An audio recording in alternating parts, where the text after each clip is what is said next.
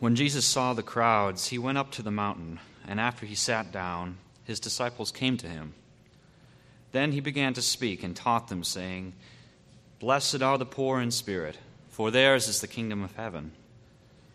Blessed are those who mourn, for they will be comforted. Blessed are the meek, for they will inherit the earth. Blessed are those who hunger and thirst for righteousness, for they will be filled. Blessed are the merciful, for they will receive mercy. Blessed are the pure in heart, for they will see God. Blessed are the peacemakers, for they will be called children of God. Blessed are those who are persecuted for righteousness' sake, for theirs is the kingdom of heaven. Blessed are you when people revile you and persecute you and utter all kinds of evil against you falsely on my account. Rejoice and be glad, for your reward is great in heaven, for in the same way they persecuted the prophets who were before you. You are the salt of the earth. But if salt has lost its taste, how can its saltiness be restored? It is no longer good for anything, but it thrown out and trampled underfoot. You are the light of the world. A city built on a hill cannot be hid. No, no one, after lighting a lamp, puts it under the bushel basket, but on the lampstand, and it gives light to all in the house. In the same way, let your light shine before others, so that they may see your good works and give glory to your Father in heaven. Do not think that I have come to abolish the law or the prophets. I have not come to abolish, but to fulfill. For truly I tell you, until heaven and earth pass away, not one letter, not one stroke of a letter, will pass from the law until it all is accomplished. Therefore, whoever breaks one of the least of these commandments and teaches others to do the same will be called least in the kingdom of heaven. But whoever does them and teaches them will be called great in the kingdom of heaven. For I tell you, unless your righteousness exceeds that of the scribes and Pharisees, you will not enter the kingdom of heaven. You have heard that it was said to those of ancient times, You shall not murder, and whoever murders shall be liable to judgment. But I say to you that if you are angry with a brother or sister, you will be liable to judgment. And if you insult a brother or sister, you will be liable to the council. And if you say, You fool, you will be liable to hell of fire. So when you are offering your gift at the altar, if you remember that your brother or sister has something against you, leave your gift there before the altar and go. First be reconciled to your brother or sister, and then come and offer your gift. Come to terms quickly with your accuser while you are on the way to court with him. Or your accuser may hand you over to the judge, and the judge to the guard, and you will be thrown into prison. Truly, I tell you, you will never get out until you have paid the last penny. you have heard that it was said, You shall not commit adultery. But I say to you, that everyone who looks at a woman with lust has already committed adultery with her in his heart. If your right eye causes you to sin, tear it out and throw it away. It is better for you to lose one of your members than for all, your whole body to be thrown into hell. And if your right hand causes you to sin, cut it off and throw it away. It is better for you to lose one of your members than for your whole body to go into hell. It was also said, Whoever divorces his wife, let him give her a certificate of divorce. But I say to you that anyone who divorces his wife, except the ground, on the ground of unchastity, causes her to commit adultery, and whoever marries a divorced woman commits adultery. Again, you have heard that it was said to those of ancient times, You shall not swear falsely, but carry out the vows you have made to the Lord.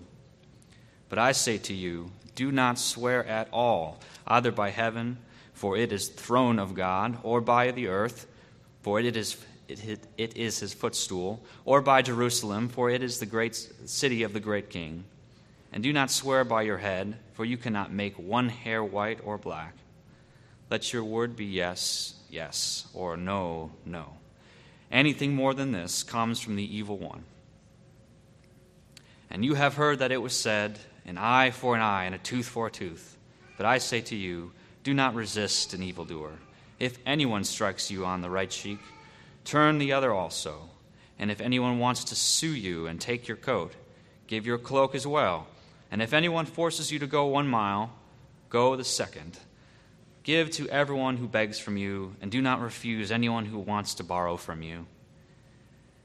You have heard that it was said, You shall love your neighbor and hate your enemy. But I say to you, Love your enemies and pray for those who persecute you, so that you may be children of your Father in heaven. For he makes his sun rise on the evil and on the good, and sends rain on the righteous and on the unrighteous. If you love those who love you, what reward do you have? Do not even the tax collectors do the same? And if you greet only your brothers and sisters, what more are you doing than others? Do not even the Gentiles do the same? Be perfect, therefore, as your heavenly Father is perfect.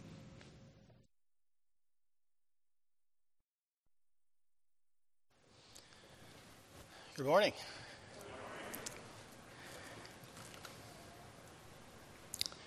I'd like to begin with prayer.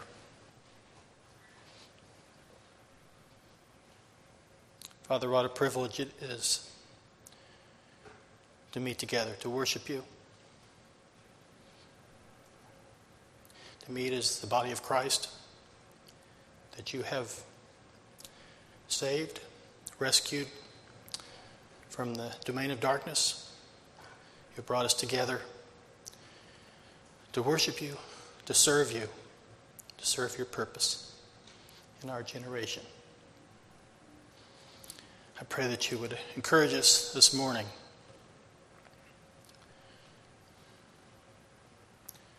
Increase our faith. I pray that you would also illumine your word. Give us understanding and grace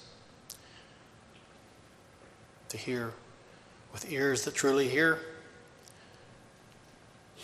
hearts to obey. Pray that you would bless the preaching of your word. I ask in Jesus' name. Amen.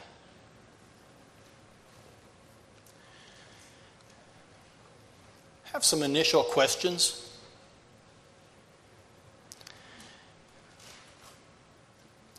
Before getting right into the text.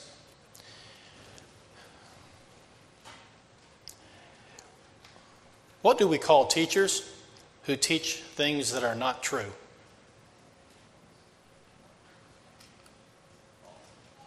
Yes. Thank you. I didn't think that was too hard. Glad somebody knows the answer to that. What do we call teachers who teach things that are true?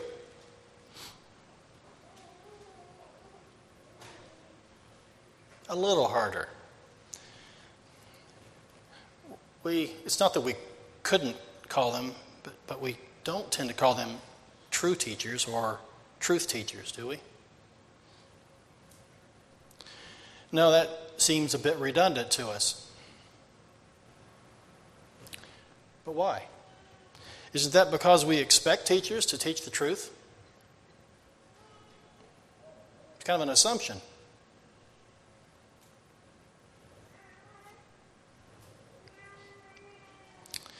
Maybe that's why we call someone who teaches things that are not true false teachers, rather than just teachers of falsehood.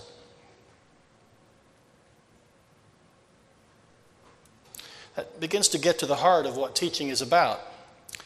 It's more than just presenting what we think are facts.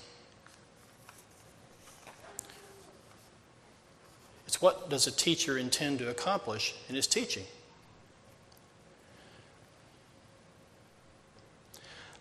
A simple answer might be to help others know, understand, and apply truth.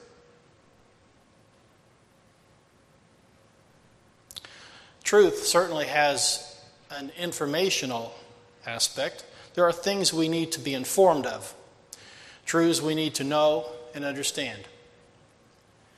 But ultimately, it's instructional truth about how we are to think and act.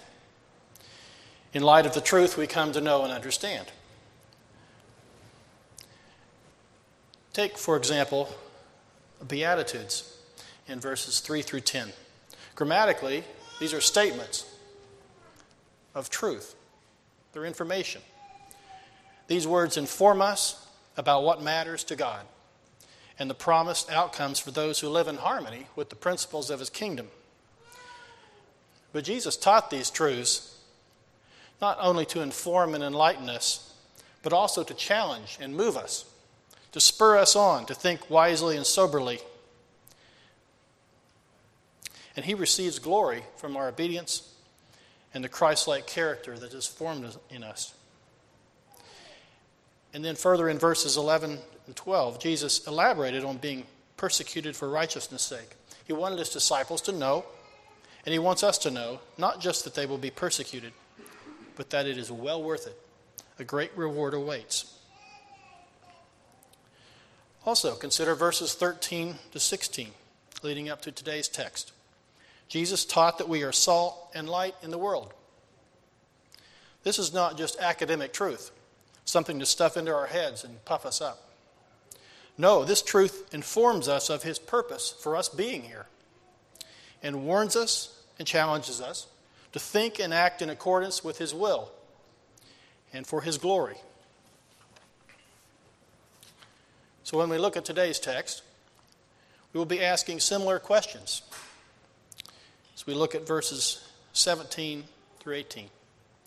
These two verses are the first part of the four verse passage that sits as a bridge, I'm calling it, between the previous verses of kingdom principles and purpose and the corrective teachings and specific applications that follow in the remaining teachings of chapter 5 through 7. As I first began to consider this four verse passage a few weeks ago in preparation for preaching this morning, I was immediately impressed with how loaded with meaning these first two verses were. And it seemed best to take the passages as the passages two messages. So, Lord willing, we will look at verses 19 to 20 next Sunday morning. I believe that rightly understanding these first two verses is key to rightly understanding the next two verses. And then taken together, the vital purpose of verses 7 through 20 as a bridge and introduction to the rest of the Sermon on the Mount can be seen.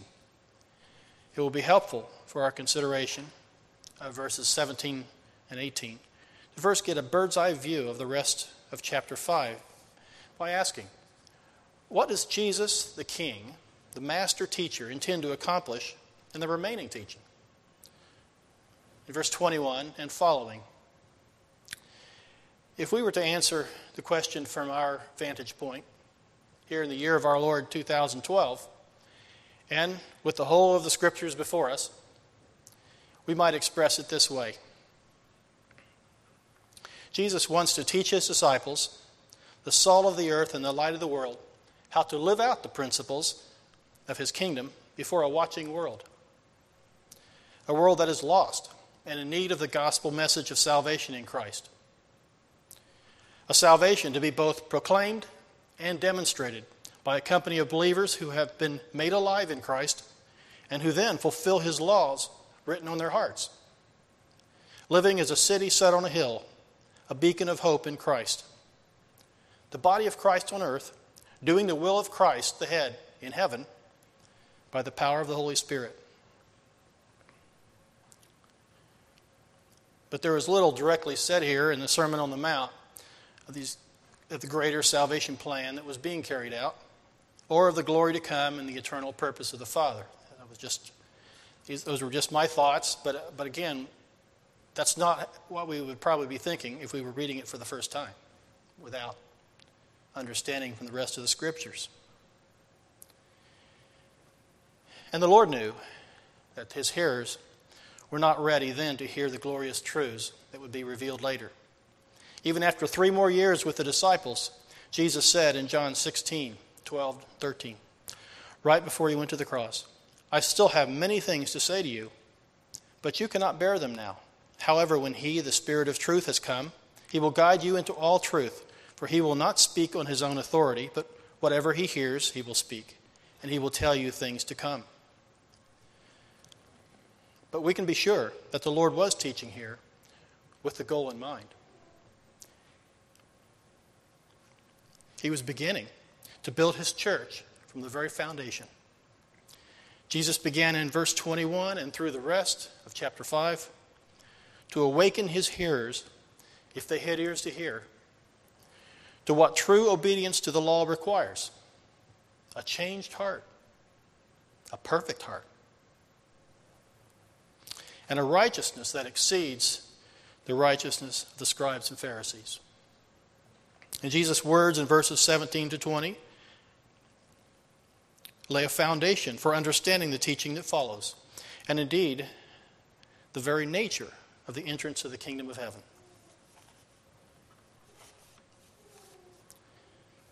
So, reading verses 17 to 18 again.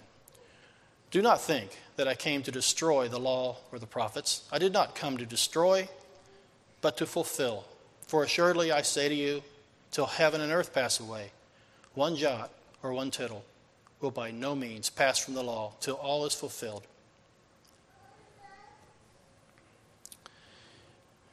Isn't it interesting that Jesus leads with the words, do not think? It seems he has reason to believe that some are about to misunderstand why he came. Or maybe they have already misunderstood. He has been preaching for a while. Jesus knows their hearts. It has been noted by other commentators that there may have been several different motivations and potential misunderstanding. His critics were always looking for a cause of accusation, whether real or imagined. Also, there were revolutionary minded folk looking for a charismatic leader. We just recently read in Acts 5 as Gamaliel spoke of Theudas and Judas of Galilee that had gathered some followings. And then perhaps there were some sincere lovers of God who trembled at his word and so were unsettled by the whispering of others. It may also be worth noting generally having your own agenda or being committed to a specific cause of higher priority can affect one's hearing of the word. Example of this can be found in Acts 17. The Bereans were commended for their honorable handling of the word. They had an attitude of readiness. They searched the scriptures daily to verify the message. But the Thessalonians, by contrast, were unreasonable and unstable. Paul later wrote to the church at Thessalonica, chapter 5, verse 21, the 1 Thessalonians, test all things hold fast what is good. That's what the Bereans did from the first, and they were commended for it. We need to be careful that we do not let various interests get a place in our hearts to where it influences our hearing. Keep in mind those words that Jesus often spoke He who has ears to hear, let him hear. So, regardless of the misunderstanding or motivation of the hearers, Jesus declared unequivocally that he did not come to destroy, but to fulfill the law. And then note the phrase, the law or the prophets. In verse 18, you see the word law that seems to be used interchangeably with the law and the prophets. And it often is throughout the scriptures. But we can note that when Jesus said both in verse 17, it made clear that there was no intention of excluding either one. But the main point is that Jesus came not to destroy, but to fulfill the law. So, what does it mean for Christ to fulfill the law? There's several ways in which he did this. He fulfilled scriptural prophecy, messianic prophecy. Also, scriptures say that Christ was the end of the law. In other words, its object, its completion. Also, Christ fulfilled the heart of the law. First, we'll look at how Christ fulfilled scriptural prophecy. In chapter 4, we find that Jesus was tempted in the desert, and then he departed to Galilee. So we pick up in verse 13. And leaving Nazareth, he came and dwelt in Capernaum, which is by the sea, in the regions of Zebulun and Naphtali, that it might be fulfilled which was spoken by Isaiah the prophet, saying, The land of Zebulun and the land of Naphtali, by the way of the sea, beyond the Jordan, Galilee of the Gentiles. The people who sat in darkness have seen a great light, and upon those who sat in the region and shadow of death, light has dawned. From that time, Jesus began to preach and to say, Repent, for the kingdom of heaven is at hand. So, fresh out of the desert temptation, the first thing Jesus does is fulfill what was spoken of by Isaiah the prophet. Then, as we look further, he called Peter and Andrew and James and John. And then in verse 23, and Jesus went about all Galilee, teaching in their synagogues, preaching the gospel of the kingdom, and healing all kinds of sickness and all kinds of disease among the people. This too was prophesied. Around that same time period, Jesus returned to Nazareth. If we look at Luke chapter 4, getting at verse 16.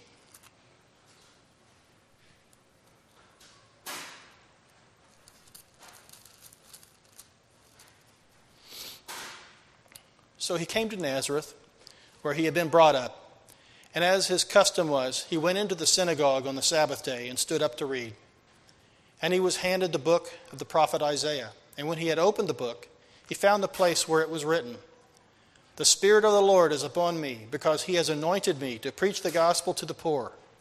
He has sent me to heal the brokenhearted, to proclaim liberty to the captives, and recovery of sight to the blind, to set at liberty those who are oppressed, to proclaim the acceptable year of the Lord. Then he closed the book and gave it back to the attendant and sat down. And the eyes of all who were in the synagogue were fixed upon him. And he began to say to them, Today, this scripture is fulfilled in your hearing. And so it continues. Matthew's gospel, in particular, focuses on Jesus' fulfillment of messianic prophecy, quoting numerous passages from, the Old Testament throughout the gospel. It's difficult to say for sure how many prophecies Jesus fulfilled because of the subjective nature of someone searching and what they would consider a prophecy.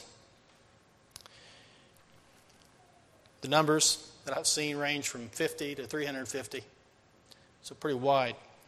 But the important thing to note here is that there is no messianic prophecy that Jesus did not fulfill. And connected to that, then, Christ is the end of the law. In other words, its object, its completion.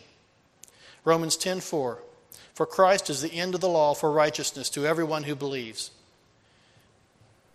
The NIV translates this Christ is the culmination of the law, so that there may be righteousness for everyone who believes.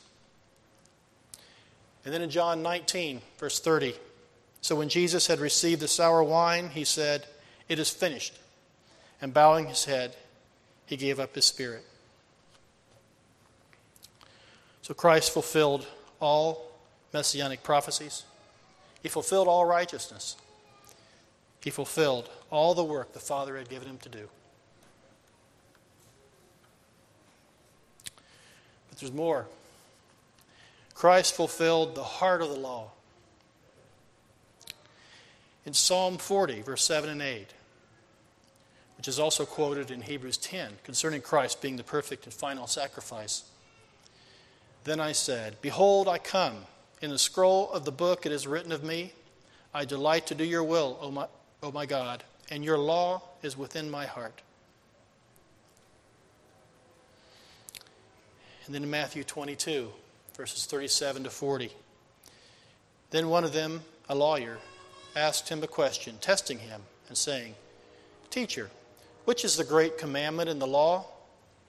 Jesus said to him, You shall love the Lord your God with all your heart, with all your soul, and with all your mind. This is the first and great commandment, and the second is like it. You shall love your neighbor as yourself. On these two commandments hang all the law and the prophets. There are many other scriptures, but we'll be looking at some of those because they can apply to us as well. Can we fulfill the law? Can we fulfill prophecy? May seem like a strange question, but the answer is yes, in many very important ways. And we'll be clear only Christ is the end of the law.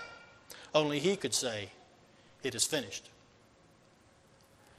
But we can fulfill the heart of the law by faith in the power of the Spirit. In fact, we're called to do that. And there are scriptural prophecies that we can fulfill. Actually, there are some scriptural prophecies that we must fulfill. First, how can we fulfill the heart of the law? We just read in Matthew 22. Jesus said to him, You shall love the Lord your God with all your heart, all your soul, and with all your mind. This is the first and great commandment. The second is like it you shall love your neighbor as yourself. On these two commandments hang all the law and the prophets. In Romans 13, verse 8 through 11, owe no one anything except to love one another. For he who loves another has fulfilled the law. For the commandments you shall not commit adultery, you shall not murder, you shall not steal, you shall not bear false witness, you shall not covet. And if there is any other commandment, all summed up in this saying namely, you shall love your neighbor as yourself. Love does no harm to a neighbor, therefore, love is the fulfillment of the law. Confirmed again in James 2, verse 8. If you really fulfill the royal law according to the scripture, you shall love your neighbor as yourself, you do well. In Galatians 5 13 and 14. For you, brethren, have been called to liberty, only do not use liberty as an opportunity for the flesh but through love serve one another. For all the law is fulfilled in one word, even in this you shall love your neighbor as yourself. Paul's letter to Timothy, 1 Timothy chapter 1 and verse 5. But the goal of our instruction is love from a pure heart and a good conscience and a sincere faith.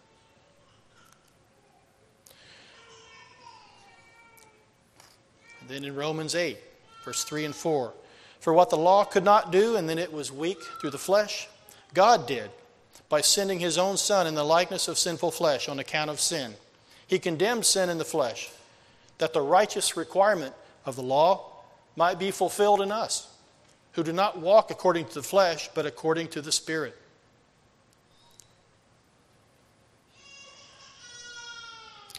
He who says he abides in him ought himself also to walk as he walked.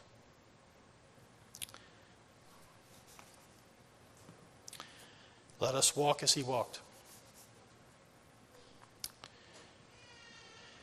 In love.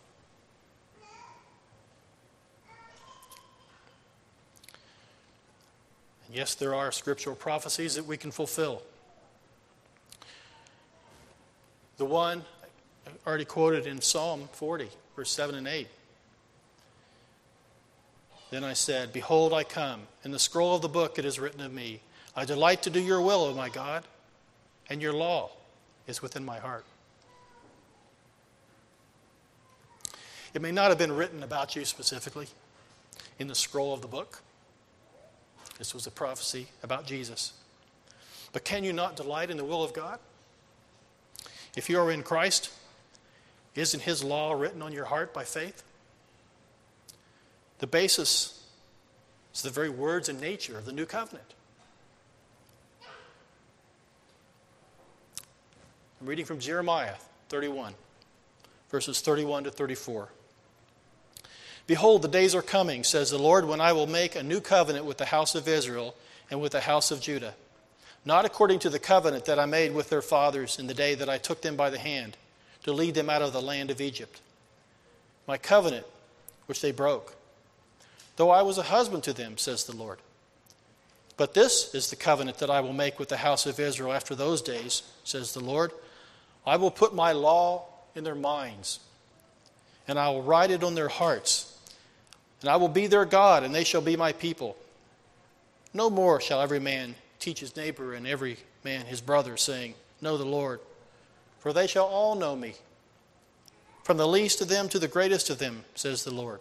For I will forgive their iniquity, and their sin I will remember no more.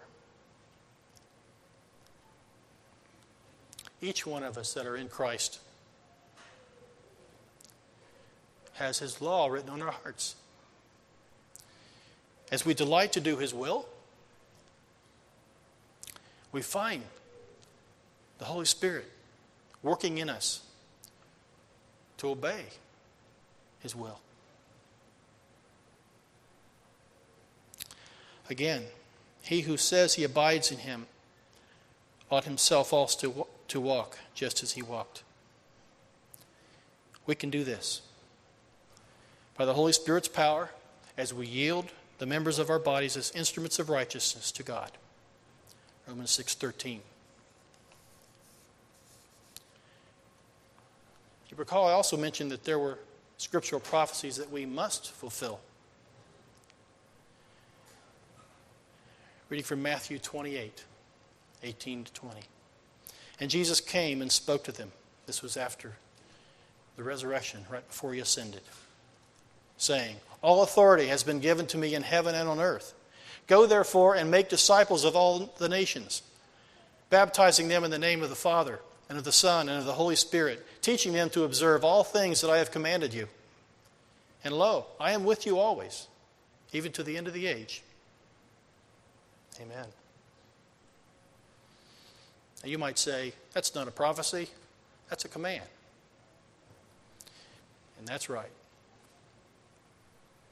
And as we obey that command, we are also fulfilling prophecy. After these things I looked, and behold, a great multitude which no one could number.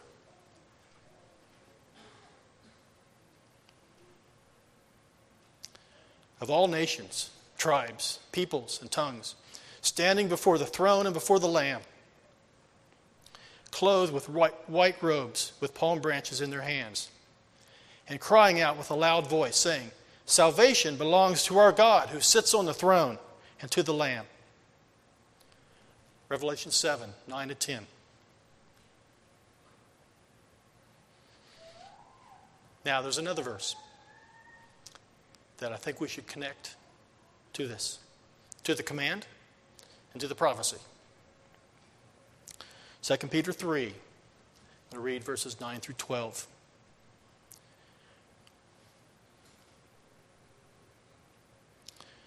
The Lord is not slack concerning his promise, as some count slackness, but is long suffering toward us, not willing that any should perish, but that all should come to repentance.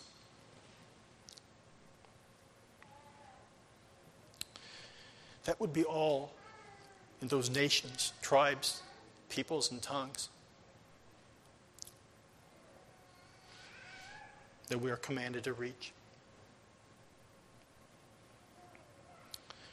But the day of the Lord will come as a thief in the night, in which the heavens will pass away with a great noise, and the elements will melt with fervent heat.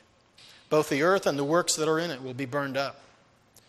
Therefore, since all these things will be dissolved, what manner of persons ought you to be in holy conduct and godliness, looking for and hastening the coming of the day of God.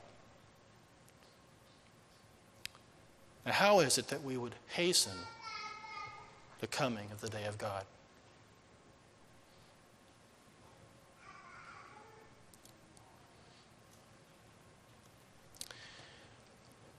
We don't know the Father's thoughts, his heart, concerning when he sends Jesus back to, to get us. What a hope we have in Christ.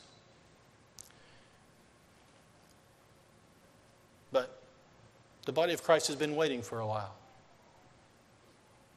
We don't know how much longer. But we do know some things it is connected to.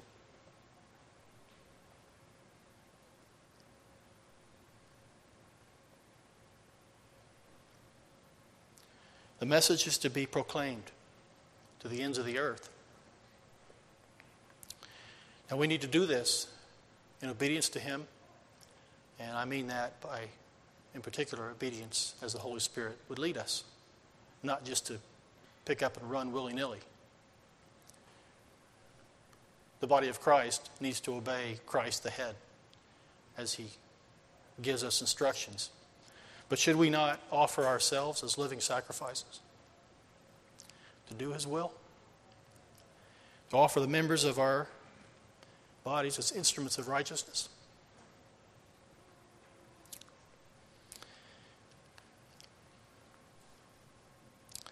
Don't forget that those nations, tribes, peoples, and tongues that He intends to have standing before His throne is part of His eternal purpose. And it's a great privilege, but also a sober responsibility to be involved with that as He leads us.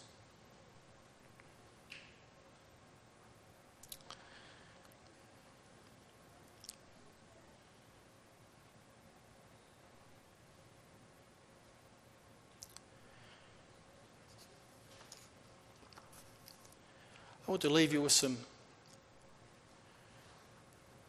some thoughts that are they're, they're not, uh, it's like a cake not fully baked for me. But I would like for you to just to be thinking about them along with me. And Lord willing, as we come together next Sunday, we will be preaching on the next two verses, which, uh, among some of the things, I might just summarize that the purpose and place of the law in the life of the believer. But I'd like you to consider these verses from, from John chapter 1. In the beginning was the Word, and the Word was with God, and the Word was God. He was in the beginning with God.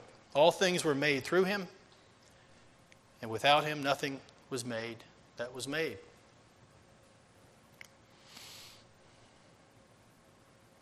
And the Word became flesh and dwelt among us, and we beheld his glory. The glory as of the only begotten of the Father, full of grace and truth. For the law was given through Moses, but grace and truth came through Jesus Christ.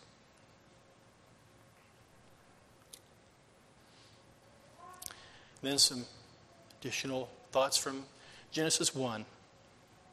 In the beginning, God created the heavens and the earth. The Lord made the heavens and all they contain, innumerable galaxies with their vast arrays of stars and planets. With our high technology, we can now just begin to see just a little bit of the depth. the Lord made the earth and all it contains. And He formed it to be inhabited. He created plants, insects, fish, fowl, land animals, each after their kind. And then He created man in His image.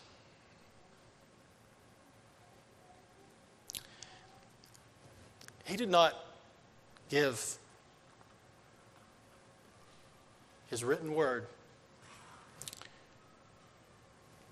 to the heavens, the stars, the planets, nor the plants and insects land animals, but he gave his written word to man. We're created in his image. We're created for his purpose, for his glory. So as we consider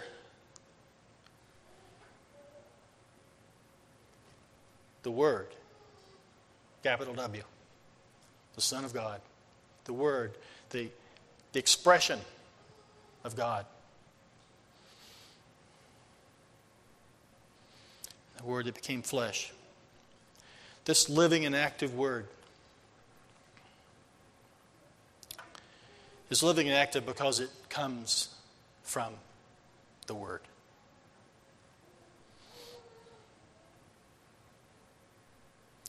Just ask you to dwell on some of that this week so that as we look into the purpose and place of the law in the life of the believer next week, Lord willing,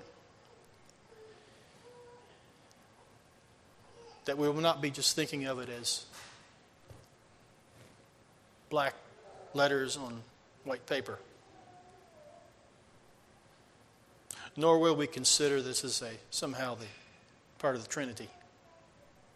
This came from the Word. It's living and active because it can be no else coming from the Son of God. Perhaps that will help us uh, search our hearts and how we regard the Lord and His Word.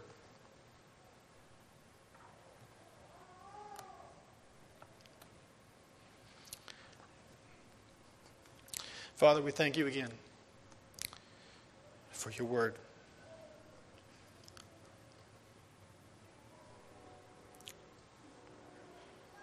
May it accomplish all that you desire.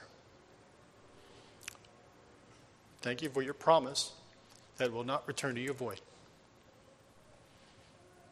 We rest in that, and we pray that you would stir our hearts